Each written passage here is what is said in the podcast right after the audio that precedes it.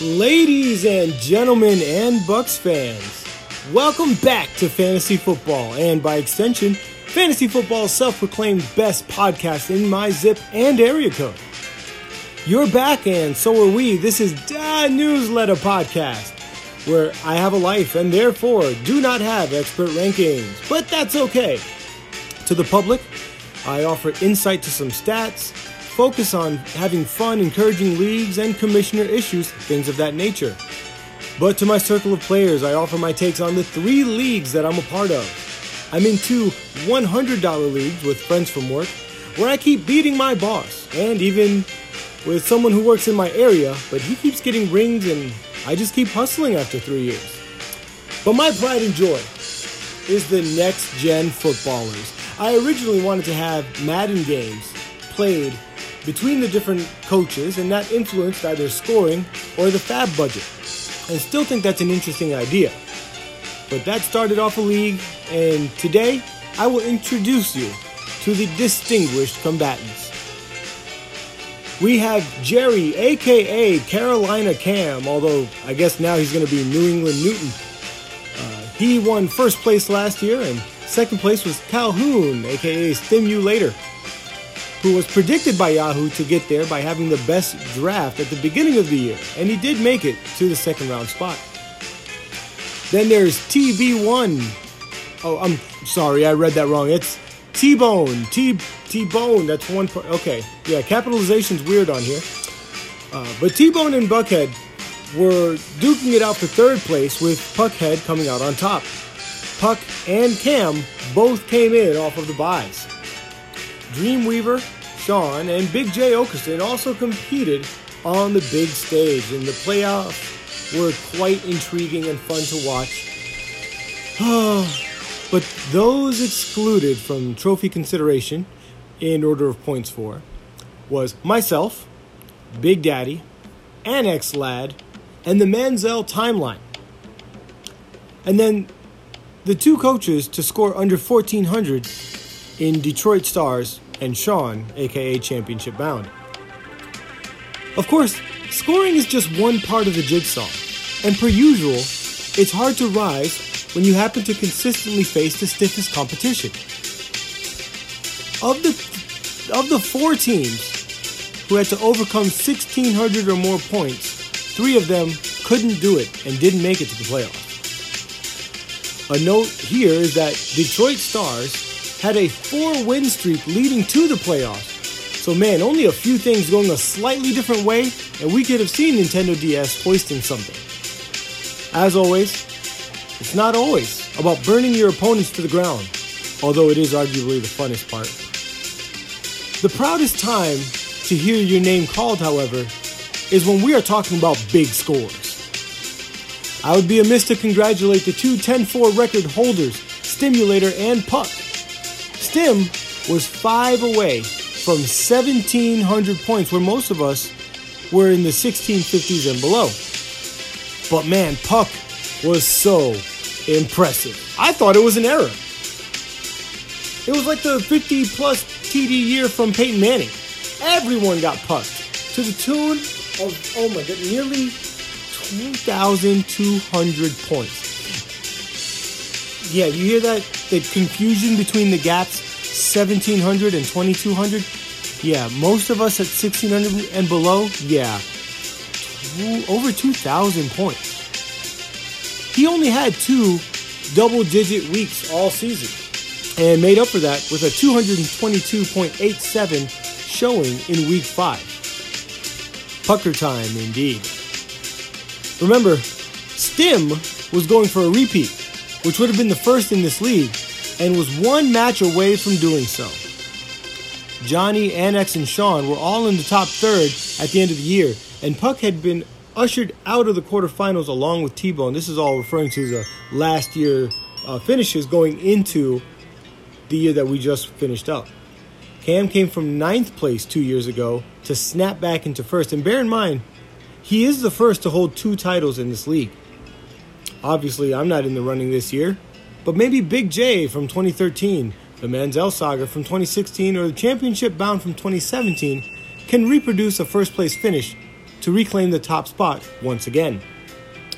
Personally, I'm proud of my silver and two bronzes, alongside my 2015 championship.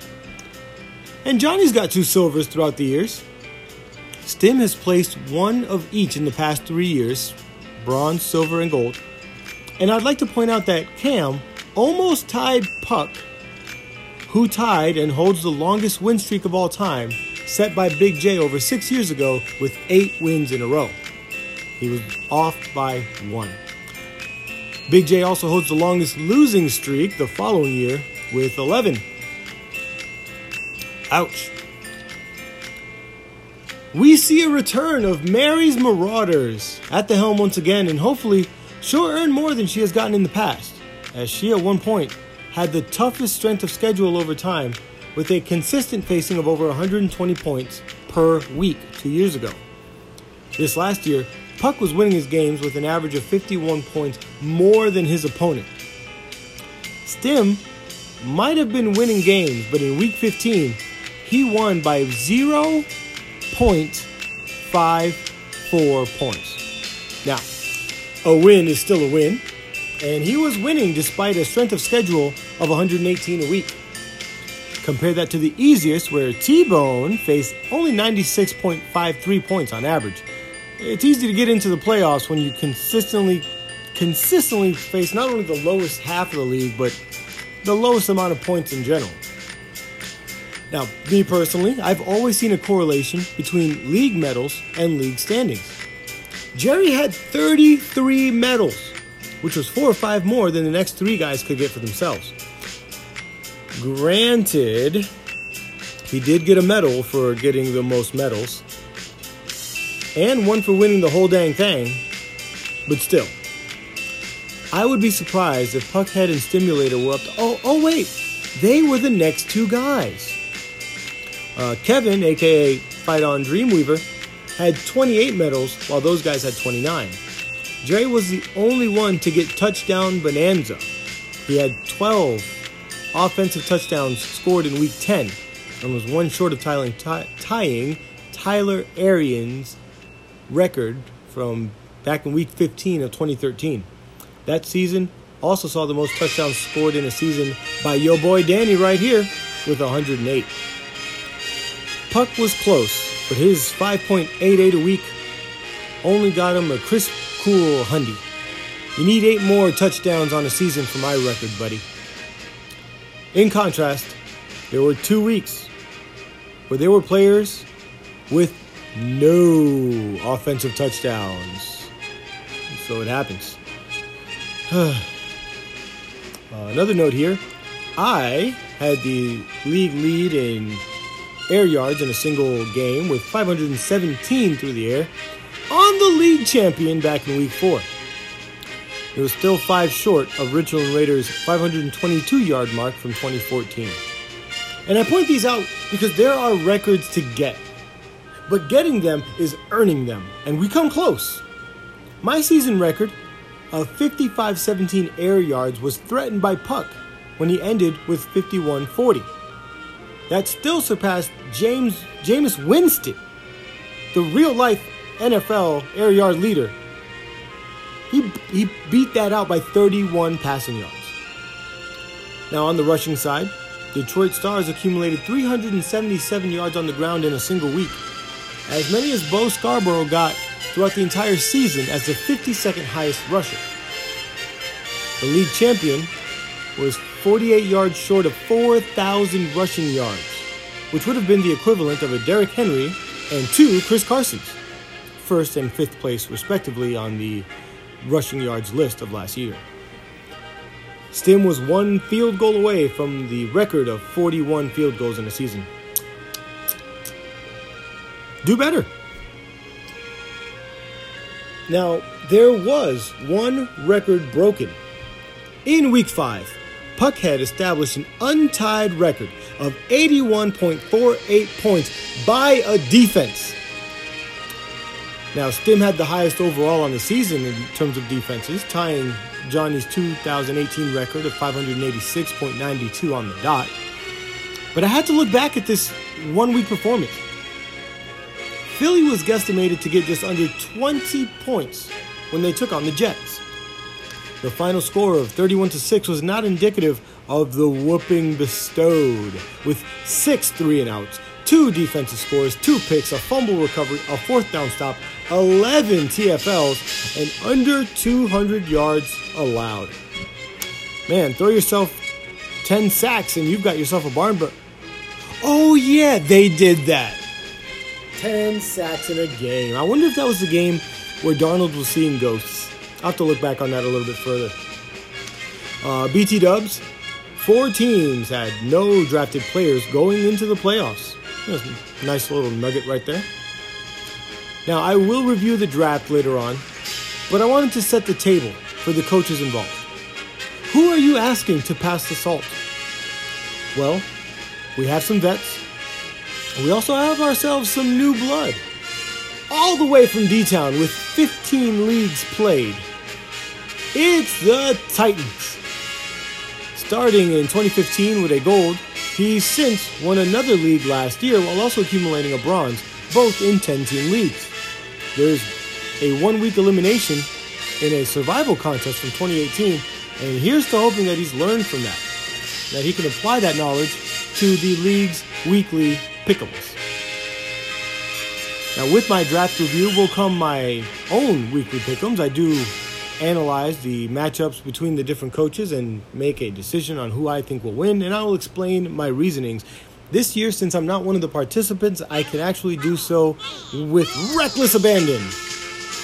Completely reckless. But I do want to throw out a spoiler. I do have this newcomer here with. I have him pegged to win his first contest as a next gen baller against Tebow. Both teams are impressive, but the Leonard unfortunate in this case is Rojo, with enough of a D value to Sawyer's team to turn this from interesting to a pick I can make with some certainty. More details to come. And in this corner, hailing from Reddit, is the grooviest of Gators.